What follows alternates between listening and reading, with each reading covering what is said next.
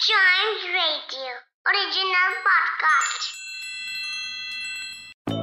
Our country has amazing geography. If you live in the northern parts of the country, there are beautiful mountains, desert, and plains. And if you go to the southern part of the country, you're surrounded by beautiful beaches from both the sides.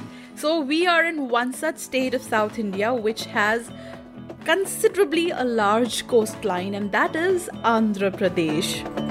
It is a state in the southeastern coastal region. It has not one, not two, not three, but four capitals Vishakhapatnam, Amravati, Kurnool, and Hyderabad. The language spoken there is the Telugu, and it's famous for the Kuchipudi dance style. This state has a lot of pilgrimage sites like Tirupati, which is one of the world's most visited temples, the Pancharama Kshetras, the Kodandarama Temple, and many others.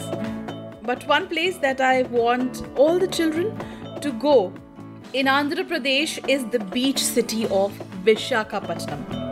It is also called Vizag. It is a port city. In Vishakhapatnam, there are many places that you can go to. Some pretty beaches like Yarada Beach, Rushikonda Beach, Ramakrishna Beach. There is Dolphin's Nose Lighthouse. There is the Narayan Swami Temple and Indira Gandhi Zoological Park. But one place that I would really recommend all our kids to go to is the VMRDA INS Kursura Submarine Museum. Excited? Wonderful. I'll tell you more about this place.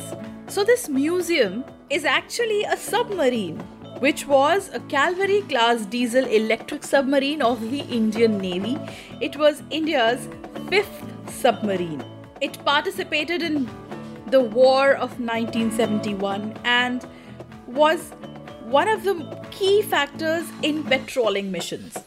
It was a part of many naval exercises, and after its decommissioning, it has been turned into a submarine museum. It has three shafts where there are propellers, diesel engines, and torpedo tubes.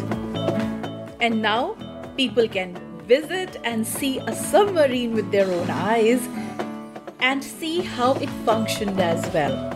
So, if you're interested in knowing how a submarine works, do visit this museum and see it with your own eyes and to know about other places from other states and union territories of the country listen to the other episodes of this podcast which is trunks and wheels and don't forget to tune to chimes radio india's first kids radio and podcast network